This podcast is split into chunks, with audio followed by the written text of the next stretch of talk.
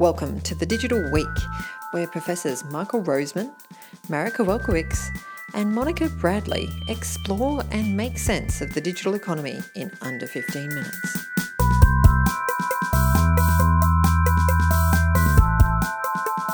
Hi, this is Marek Kowalkiewicz. Uh, uh, welcome to our regular podcast. I have Professor Michael Rosemann together with me. Michael, you had a fantastic presentation yesterday. Can you tell us a bit more about it? Thanks, Marek. You must follow my tweet. So, indeed, yesterday I talked to, to libraries. Maybe not the area that I'm totally familiar with, but on a higher level of abstraction. Of course, all libraries ask themselves, are we needed in the future? So, we reflected what does the digital economy mean for libraries today and tomorrow? Mm, so, what does it mean? Well, it's a good question. And One individual from the audience asked, Do we need libraries tomorrow? And it's a bit like what Bill Gates said we probably need banking tomorrow, we might not need banks. So we try to unpack how can libraries survive and, and what they're seeing is that their classical traditional physical assets, books, um, increasingly become a digital public good mm. meaning people can access it, it's for free, it's available. So you can see that your your value proposition, access to digital, access to physical books, is disappearing, and they have to work out what's our new value proposition, what's our new business model. Mm, that's exciting. I'm actually a member of a library that I mm. never ever visited. I have a card, and I only access that library virtually that's because I want to have access to the virtual resources. I, I, think that shift is happening at the moment. Absolutely, absolutely. Now the questions, of course, what are the unique digital uh, virtual resources a library can offer? And what we talked about was maybe a bit uh, out there, but the idea was a library knows a lot about their readers. Mm-hmm. Uh, so yes, I hand over books, but you could see books a, as an act of handing over an asset that allows me over time to learn more about you. So I might realize, hey, Marek, you're quite keen on the digital economy or running or Polish history. And over time, what I do is I get deep insights into my readers. Uh, so what that means is my primary product, access to physical or digital assets, leads to, to secondary asset, that is data about people, and if I unpack and cluster them carefully, I, I could see communities, I could see areas of expertise. Uh, and they're probably of interest to a lot of individuals and to a lot of corporations. That sounds like a new type of capital that we could be tapping into. So let's uh, let's let's think about the history of uh, of the capital. Uh, let's uh, rewind back 2000 years ago all, all, that we were doing you know picking berries and uh, milking cows that was the natural capital mm. right so we were using the resources that were provided to us by mother nature and at some stage, we thought, let's build a system, a philosophy around it. And that was the, the emergence of organizational capital, uh, where we said, all right, let's try to be more efficient, let's try to have value chains. That took us to the emergence of economic capital. Think Henry Ford, uh, mass production, uh, your, your, your uh, Ford Model T, uh, really being able to produce more because you're being more efficient, right? At some stage, uh, we realized that it's not only efficiency, it's not only mass production, you need to differentiate yourself. And that was the emergence of symbolic capital. So, campaigns being the Coca Cola of the industry and really showing or, or making everyone love you that also became a commodity like every other type of capital at some stage.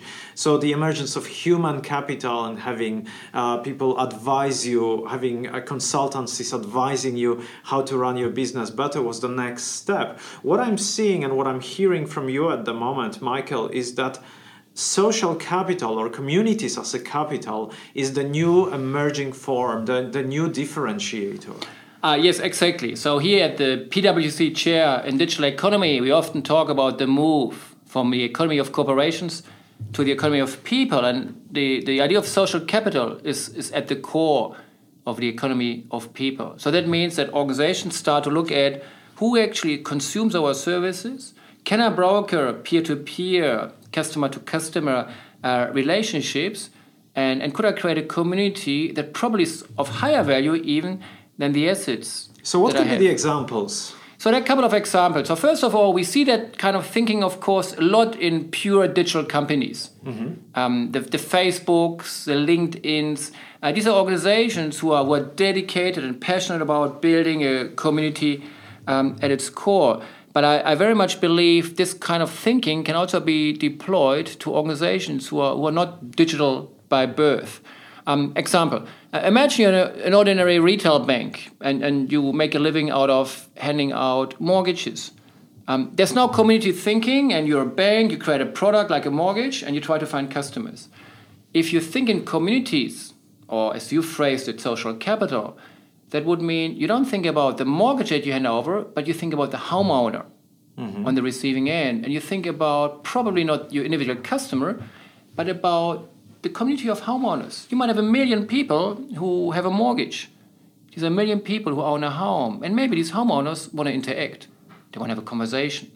Um, and so maybe you could become a platform that facilitates that sort of conversation. Mm. So that's the idea of exploring social capital and then to explore what's the value within the community or for third parties who have an ex- interest in accessing that sort of community. So, as a university, we're trying to look differently at the students that we have, they're not just uh, the ones that uh, are being taught by us, they're not the ones who are receiving lectures and uh, are being educated, but this is also a, a, a, large community, a social network, effectively, that we could tap into. And that's what we're doing with, uh, for instance, student design jams. Exactly. So every organization uh, could ask themselves, what's the sort of community that I'm closest to? So yesterday I said to the libraries, you are very close to, to a lot of sub communities with a very specialized interest in certain topics mm-hmm. robots, flooding in Brisbane, Egyptian history. Um, a, a, bank might say we're close to a community of homeowners. A university might say we are very close to a community of digital natives. A car insurance company might say we are close to car owners. And, and even a company like Thermomix uh, quite advanced provider of a sophisticated kitchen device that's doing anything from creme brulee to pumpkin soup, um, is capitalizing on the idea. And, and what they do is they, they provide a platform where people exchange recipes. Hmm. So there's something special about communities. There's something special about about building them. When you are the one who facilitates, who creates a community. Uh, one thing that we're seeing in the digital world, thing Facebooks, things Strava, uh, the bigger the community is, the better the services for the members of the of the community are right which is interesting that's not exactly the case with traditional organizations exactly exactly so this is often called positive network effects Meaning, how does the organization get better with every new customer? And, and if you understand this, that also helps you to, to explain and to comprehend while in the digital world, all these companies have a market share that is often higher than 50 or 60%. There's not another industry where we see this. But when we come to the digital world, Google search, LinkedIn, YouTube, Facebook, and so on, uh, they all have a massive market share because the idea of this, the winner takes it all the exponential effect of those positive network effects very quickly builds up such a gap between you and others that you create a market entry barrier that nobody can overcome. Mm. The secret is now, of course, how do I copy that kind of thinking into traditional organizations like banks, universities, hospitals, or insurance companies? And one very unusual thing that we're seeing with uh, with digital social media examples or you know businesses that have networks is that they start with a community and then once they have a community try to carefully look how they could start offering services or products to them. That is exactly the opposite from a traditional approach where you know if i wanted to start a business i would say hey first let's think what product or service i could offer and then try to get customers that's that's exactly the opposite. Good, good, good point, Marek. And last time we talked about disruptive innovation, and at the core of disruptive innovation is sometimes oppositional thinking. What if I do the opposite? And what you just described is exactly an example for oppositional thinking. Instead of me creating a product and finding a customer, we start with a customer or a community of, of customers and then work out what product services we or others could offer. Hmm. But what you see is often that, that building a fast growing community is easier than selling products. Uh, LinkedIn probably becomes a recruitment company. Uh, TripAdvisor probably becomes a travel agent. They didn't start with the product, they started with the community. And that shows you today, in order to grow, uh, we have different pathways. And, and for organizations that are traditional, to understand how to engineer this positive network effect is one big design challenge uh, in, the, in the emerging digital economy.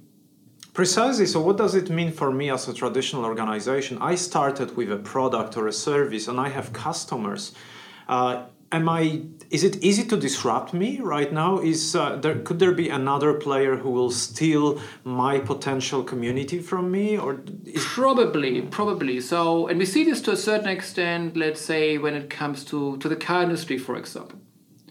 Um, so if all of a sudden the Googles and Apples are on your dashboard and they are closer and have a higher share of digital attention than you have, and they connect you to other drivers, there's a traffic jam, I tell you which way to go. They facilitate driver to driver conversations. You, as a car manufacturer, become secondary. You lose customer ownership. So, what we believe in the future is there, there will be competition between communities. And if I take car drivers as a community, you could ask yourself who becomes the provider of this community? The car manufacturer? The car park? City council?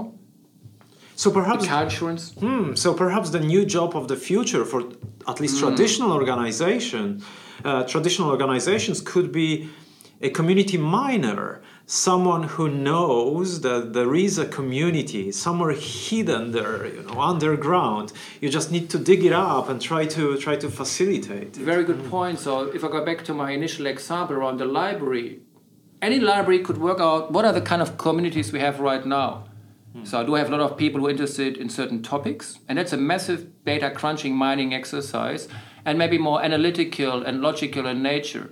You also have more of a, of a design job, like a community designer.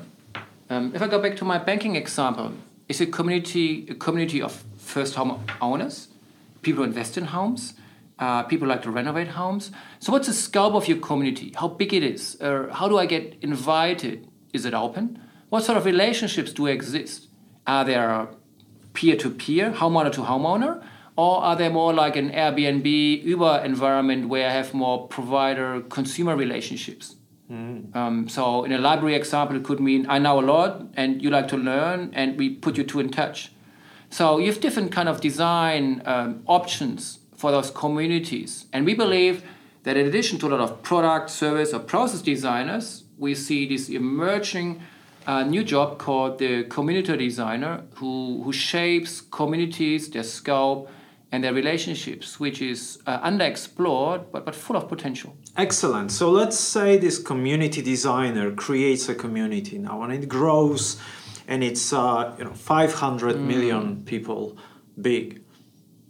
Do you see another role in such an organization? Someone who now says, hmm, how can I monetize this community? I, I, think so. So we often talk about the, the role of um, digital assets, and these communities probably create a new digital asset, and we need economists. We could call them community economists who have to understand what's the commercial value. And to a certain extent, over the last years, we had this conversation when people ask themselves, is this the right price for Strava? Is this the right price for Skype? Is this the right price for, for WhatsApp? Are they inflated or not? So you can see how the world tried to work out what is the true value when I buy these massive communities. Um, it's a bit like locally uh, the Qantas frequent flyers scheme. Um, to a certain extent, this is a community, a community of people who like to travel. They've got above average income, um, which has uh, own commercial value. And then how to assess the commercial value of these communities is probably another uh, massive challenge we will face um, in the world of emerging communities very exciting.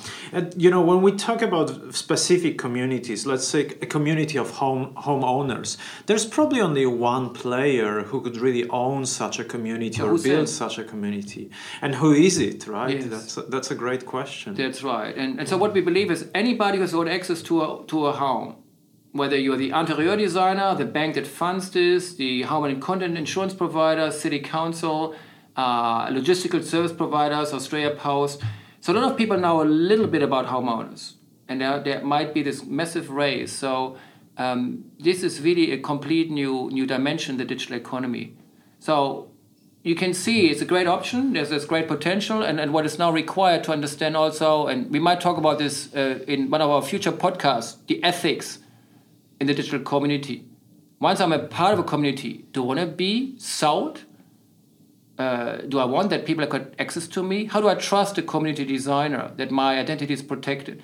So I, I believe we only scratched the surface today. Uh, we can't finish this conversation, but I've got this feeling that the ethics of community design and utilization are a big, exciting, but also challenging field for all of us. Michael, it is indeed very exciting. The race is on for the communities. So what we did today is we uh, we really discussed how traditional organizations see a lot of their their businesses disappearing, and uh, and uh, emerging communities could be one potential area for them to stay relevant. Absolutely, absolutely. We might leave it there, Marek. We both go back to our own communities, uh, and until then, I'll see you next Friday. Thank you very much, Michael. See you, Marek.